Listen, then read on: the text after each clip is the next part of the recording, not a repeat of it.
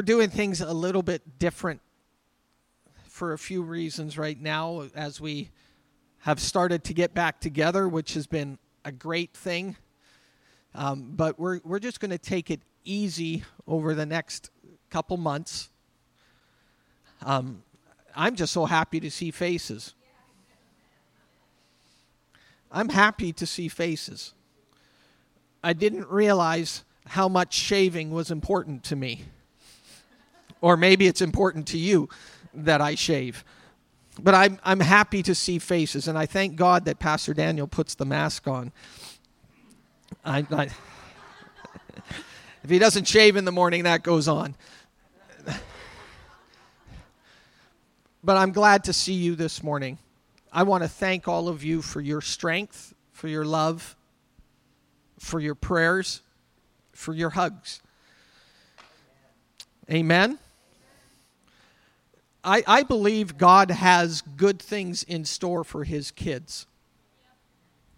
Uh, I believe it.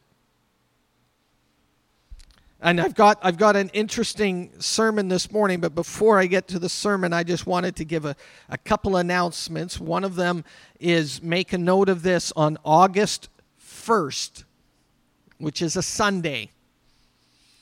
We're going to shift things around a little bit and we're going to just fellowship out in the parking lot on that morning. And we're going to meet at 11 o'clock. Bring your chairs and a blanket and maybe even some picnic food. We're not going to have a fire going, we're not going to go that far, but have some goodies to have to eat. Um, we are looking at, at that, but 11 o'clock, August 1st. What I've recognized as, as I've recognized is we haven't seen each other for like months. I just loved walking around this morning and greeting everyone and I think part of part of life and part of this house is family, and part of that is just being together and fellowshipping. It's not that we're ignoring God, but actually part of it is relationships. If you read the Bible, the one of another's is a huge thing in the Bible. And I'm not interested just to come here at 10 o'clock and say, okay, let's get back to everything. I, I want to be sensitive to what God is doing. And I believe part of that is He is melding us together. We've been through a lot. We've been through a lot. That's not an elephant in the room. We've been through a lot. But we're growing together. And part of that is honoring God as we talk together. So, August the 1st, make a note of it, 11 o'clock. If you show up early, I might ask you to set something up. So maybe I should maybe I should say 10 o'clock. Um, and um, and if you've noticed, even outside Sunday mornings, we're just taking a real simple approach Sundays with the children. Um, we're just letting letting you know. I want kids to think God's house is a good house. And it's not that we're ignoring God. We are actually, I think sometimes there's more than happens in fellowship than we recognize. So on Sunday mornings through the summer, as long as the weather permits, we're just, the kids are outside and we have a few parents watching over them. And there's actually a few I, i've had to let it go because there's some parents out there that, that it's like why aren't they in here? But i'm okay if they're outside. Because uh, what i've realized is sunday morning is not just about what i have to say and i think sometimes we've created a church services that, that is about what i have to say it's about what god has to do And so we're we're we've kind of thrown out the rule book right now. I mean, everything's done in decency and order. We, yes, we do that, but we're just taking an approach where I, we, we want to be sensitive to each other. And I'd rather spend time with you this summer and see you grow than ignore some of the things that we're going through. So, um, so next, uh, so Sunday, August the first. Also, I want to thank everybody for your giving. Giving is a holy thing, and there's a there's an action that God responds to giving. God is not ignorant of our giving and your giving. And so I want to thank you over the last 15, 16, 17, I've lost count how many months, but I want to thank you for being consistent and giving and honoring God in your tithes, your gifts, and your offerings. I want to thank you for that. And we've done a lot of that now is online, but we also have uh, here in person. If you'd like to give at the end of the service, we have the basket up front. Um, if you could turn in your Bibles to Psalm 16, I want to take a few minutes and I'd like to read this psalm and then I want to share some thoughts on it. I, have I've been reading a few Psalms lately. I've been going through some, and I'm amazed at the change of emotion in the Psalm. I'm amazed at the paradox or the extremes from one side of the spectrum to the other that the psalmist has. And I have found in life that I have experienced extremes. And sometimes I've experienced an extreme on one end, and literally the next moment, I'm at the other end.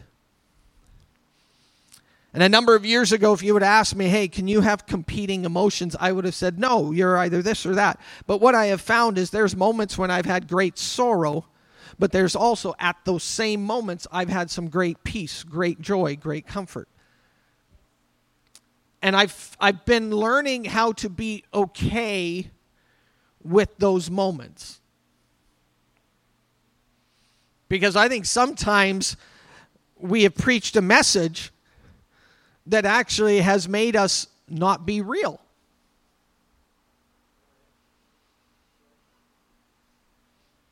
And so I want to be real with you.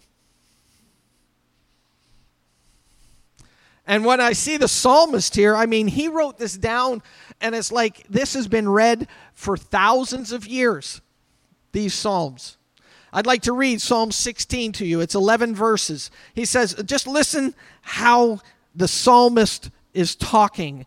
What you could do, if you'd like, you could close your eyes, and I want you just to try to hear the words, put away some of the distraction. And I may emphasize some words that, that are hitting me but I'd like to take a few moments and just listen to the emotion that the psalmist and the heart that the psalmist has. So if you want, close your eyes. Don't snore and don't sleep, but close your eyes. Preserve me, O God, for I take refuge in you. I said to the Lord, You are my Lord. I have no good besides you.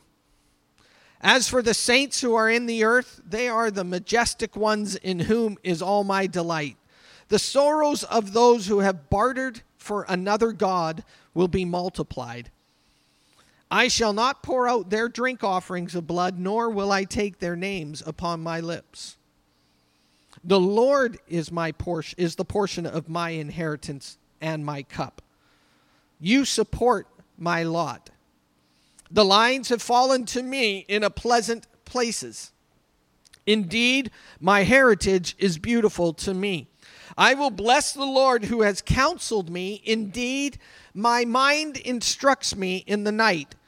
I have set the Lord continually before me. Because he is at my right hand, I will not be shaken. Therefore, my heart is glad and my glory rejoices. My flesh also will dwell securely. For you will not abandon my soul to Sheol, nor will you allow your Holy One to undergo decay. You will make known to me the path of life. In your presence is fullness of joy.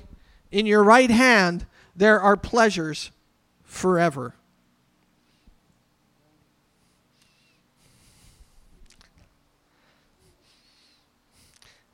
I want to tackle a couple thoughts this morning that that I'm hoping cause you to think a little bit as well. I am somebody who believes in thriving. I believe God has called me to thrive.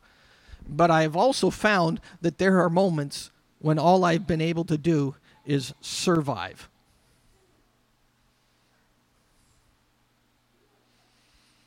Almost to the point of, David, what's wrong with you? You should be this, this, and this. But I have found that there are moments when just getting through the day, it's like that's a five star accomplishment. And I find the psalmist here. He starts by saying, God, preserve me. I am so thankful for the psalmist because I find psalm after psalm after psalm. God help me. God help me. I got people all around me pulling at me, pushing at me, chasing me. God help me. But I find also the psalmist doesn't stay there. I've preached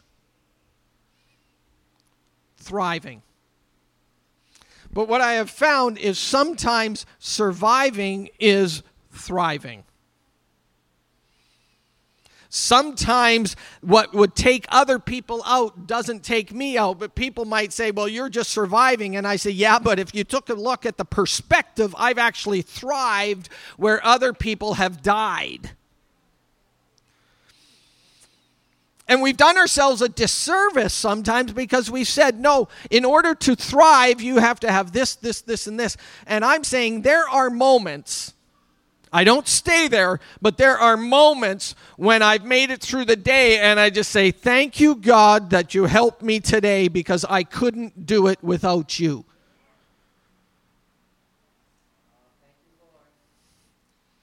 So I'd like to shift a little bit of our thinking because what other people might look at you, and what happens is when other people look at us, sometimes we start comparing ourselves with others. Have you ever noticed that?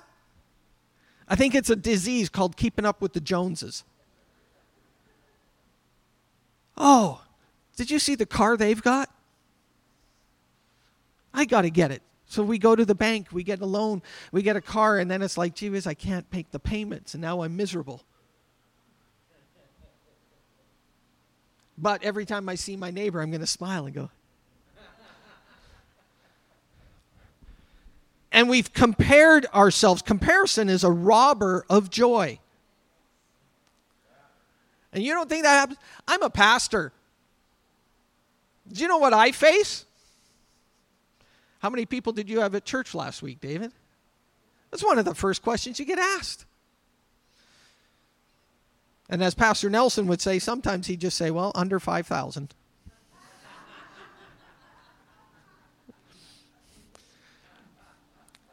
I mean, we compare. So, what programs are you doing? If I was to talk with pastors right now about what we're doing, some of them would go, What's your problem? Why aren't you doing this, this, this, and this? And I realized, you know what? We have to be who we are. And we're not surviving right now, we are thriving right now.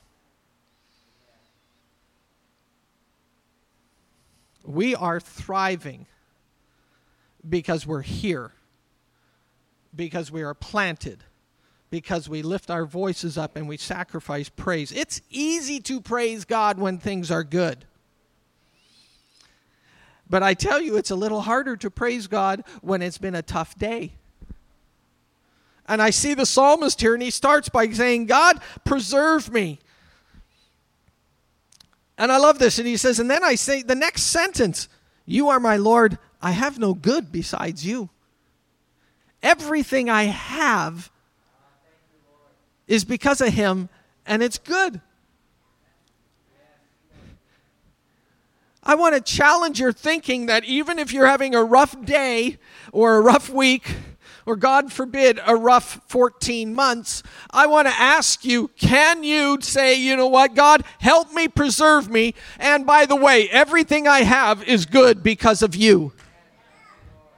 And the psalmist, I, I, I'm reading this going, what a paradox. One moment I'm saying, God, help me, preserve me. And the next moment I'm saying, you know what? But by the way, God, everything I have that you've given me, it's good. And I found that everything I have is good because everything I have is given from you. Shifting our perspective. Somebody on top of the mountain sees different than somebody on the bottom of the mountain, and somebody in the middle of the mountain sees different than everybody else. I've been contemplating doing a little exercise and maybe one day I'll do it. I want to give everybody I was I'm not going to give you dollar bills. I'm going to give you pennies.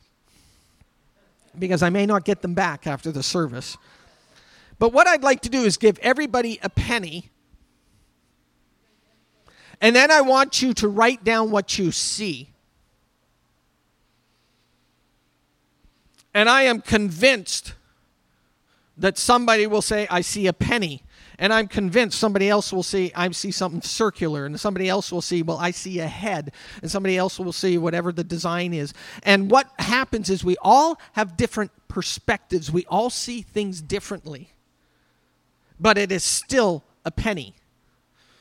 I'm not going to do it with a $100 bill because I'm going to have to count them before I pass them out. And then I'm going to be the first one at the door greeting you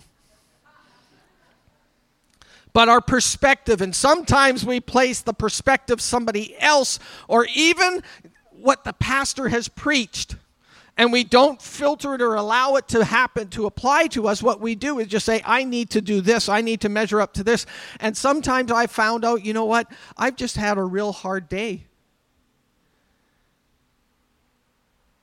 Now, I don't stay there. The psalmist didn't stay there. His next breath was, God, you are my Lord. I have no good besides you.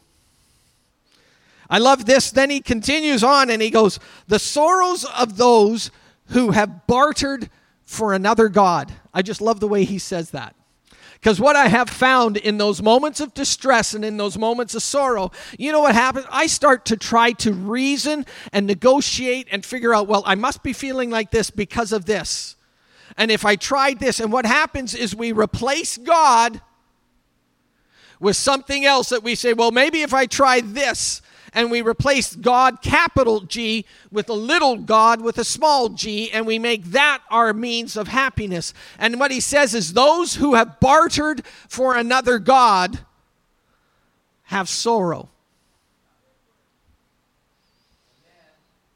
Don't, in the middle of your pain, in the middle of what you're fighting, don't start to put away what God has given you, but instead anchor and hold on to that. Because I have seen it where people have abandoned God and they've chased after something else and they've bartered and tried to get their joy back by chasing something else. And all it's led to is sadness, sorrow, and pain.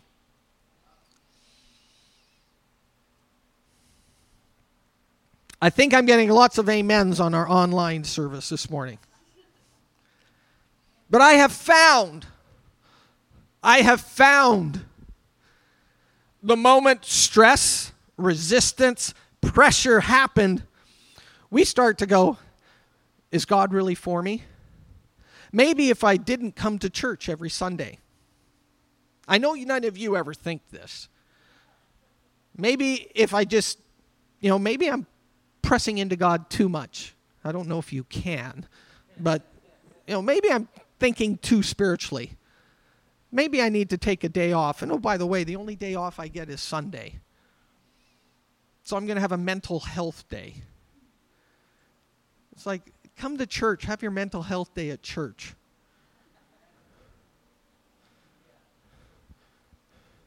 And I'll tell you what, I've got 11 and a half minutes to go. I'll try to keep it on time. Because we even start to barter with God and say, I'll give you an hour of my time. Being with God is not one hour on a Sunday. Being with God is 168 hours a week. And the psalmist here is saying, I, the sorrows of those who have bartered for another God will be multiplied. So in the middle of the crisis, don't start bartering and don't start change. Stay with God. He never leaves you, He never forsakes you. You might feel it, you might be having a struggle, but what I take great comfort is, is when I read the psalmist, he doesn't stop believing God, he, but he does let God know how he's feeling. God's not afraid of how you feel. You might not like to hear it, but God's, he already knows. I, I find this funny. It's like I don't have to say it, he already knows what I'm feeling. Sometimes saying it just is what I hear. He goes, The Lord is my portion and my inheritance, my cup. You support me, my lot. The lines have fallen to me in a pleasant place. Listen to this I will bless the Lord who counseled me. I, uh, like I said earlier, it is easy to be happy, joyful when things are going good. I think I'm not going to do this as an experiment. But I think if I gave everybody a $100, you'd be happy right now. Okay, there's one honest person. There's two honest people. Like, you're going, just try me. Just try me. But if, are we able to be happy and bless the Lord when it's not going the way we expected?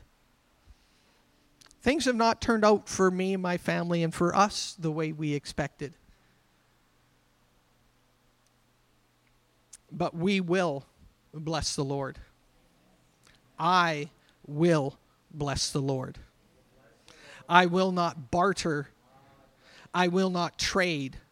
I will not enter into a negotiation with anything. I will stay and say, God, you are my strength. What I have found is this is a temporary life, there's something permanent coming up. And we value everything. And I'm not upset by this because this is part of God's equation, but if we're not careful, we value everything based on here. And we don't value anything based on eternity. And when I look at things, I realize when I look at the heavenly perspective, the value I have changes because when I see something, I'm, I've got eternity now in my sights. And I will change what I do here because of what I know will last forever.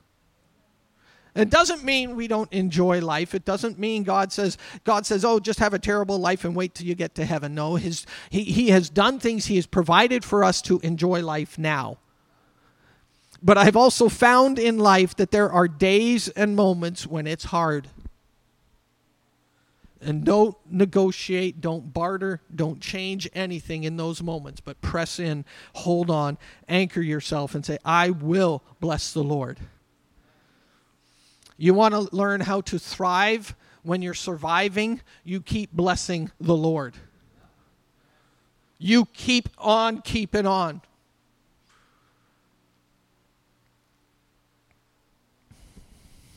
David here, or the psalmist, I don't know if this is the, uh, well, it says it's a psalm of David. I, I want to give you a key on how to survive when you're when you think you should be thriving. Can I give you a key? I'm not going to have 28 keys, but I got just a couple thoughts this morning. But how do you survive when it's actually you're thriving? Verse 8 I have set the Lord continually before me. Well, I'm going through a divorce. I have set the Lord continually before me. Well, I just lost my job. I have set the Lord continually before me. Well, you don't understand. I've got relationship issues. I have set the Lord continually before me. This is a mindset and a key that the psalmist has that no matter what happened and the stress and the way he, his anxiety, God preserved me, he said, But in this all, I have set the Lord continually before me. Don't just have God as a happenstance, have him as the anchor to your life. And the psalmist is saying, I have found something. I want to explain to you a key to thriving when you think others are saying you're only surviving. You might think you're only surviving, but I would suggest to you, you are thriving when you set the Lord continually before you. What's that song? I never promised you a rose garden. Oh, be careful though, Shirley. I don't want you to relive some of your youth.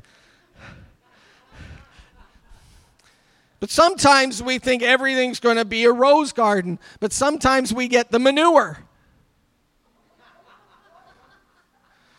And what I found is actually, I've, I've, been working in a garden. What I found, the garden grows best when you give it manure. You want to see a good garden grow? Give it manure. Some of you might have other words to use, but I'll use the word manure. And in those moments with manure, I have set the Lord continually before me. I don't care if you're 10, 12, 18, 25, 65, or 95, continually set the Lord before you.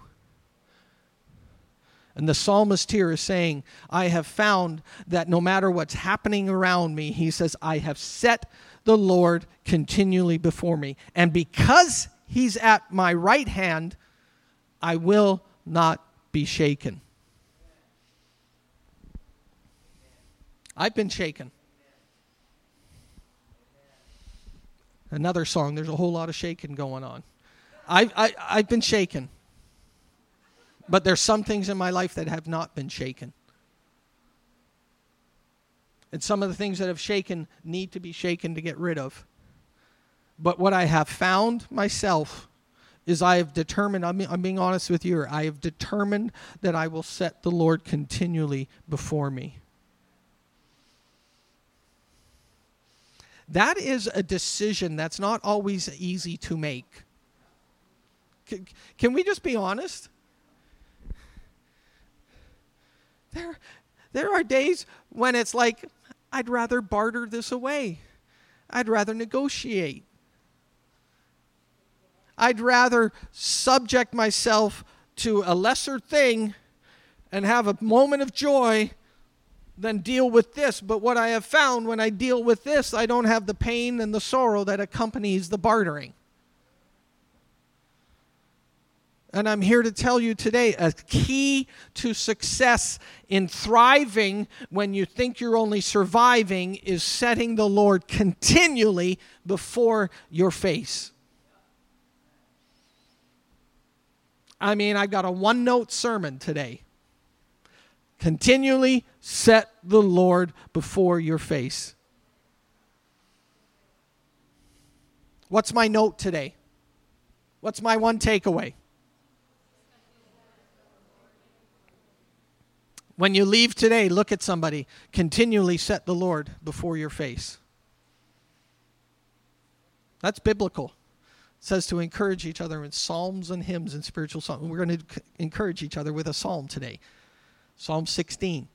Continually set the Lord before your face. No matter what happens, no matter what happens, set the Lord continually before your face. And then he continues, and because of that, he's at my right hand. Therefore, my heart is glad, and my soul, or my glory, my spirit rejoices. The Lord replies to that by saying, You will make known to me the path of life. As we set the Lord continually before us, the psalmist continues and says, You will make known to me the path of your life, of life. In your presence is fullness of joy. His presence isn't just in heaven, His presence is with you right now. And in the middle of the stress and in the middle of the chaos and in the middle of the storm and in the middle of throwing out a life, uh, life jacket or saying, God, help me, help me, help me, in the middle of the preserving, in the middle of surviving, we can say, The Lord will make known to me the path of life, and in his presence is fullness of joy. It's a paradox because I should be feeling like this. And there are moments when I feel like that. There are moments when there's sadness. There's moments when there's frustration, disappointment, hurt, sorrow. There are moments. But I don't stay there because I have set the Lord continually before my face, and I am determined that I will see Him, dedicate, and be honest with Him and pursue Him. And when I've done that, what I've found is I have found joy in the middle of pain. I can't describe it other than just saying it happens. And I've been shocked that, you know what, I actually felt okay today. And I've had tears. And then after I've had tears, I've had laughter. And David here, the psalmist, is saying, In your presence is fullness of joy. In your right hand, there are pleasures forevermore. God is not an angry God, He's a good God, Almighty. Amen?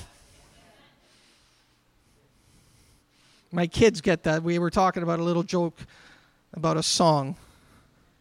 But He's good and He's God, and He's Almighty. And at His right hand are pleasures forevermore. And the way the takeaway is continually set your face towards God. You might get battered, you might fall down, get up again, and say, "No, I'm this I might get pushed around, but this is my battle position. I might get moved around, I might get hit by the storm, but no, this is my battle position. Amen. You received that this morning?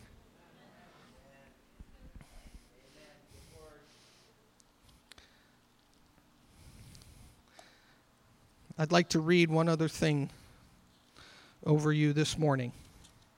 When you leave today, Tell someone, continually keep the Lord before you. Amen?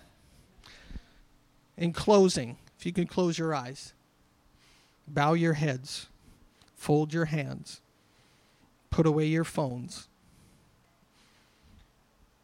I'm trying to be funny.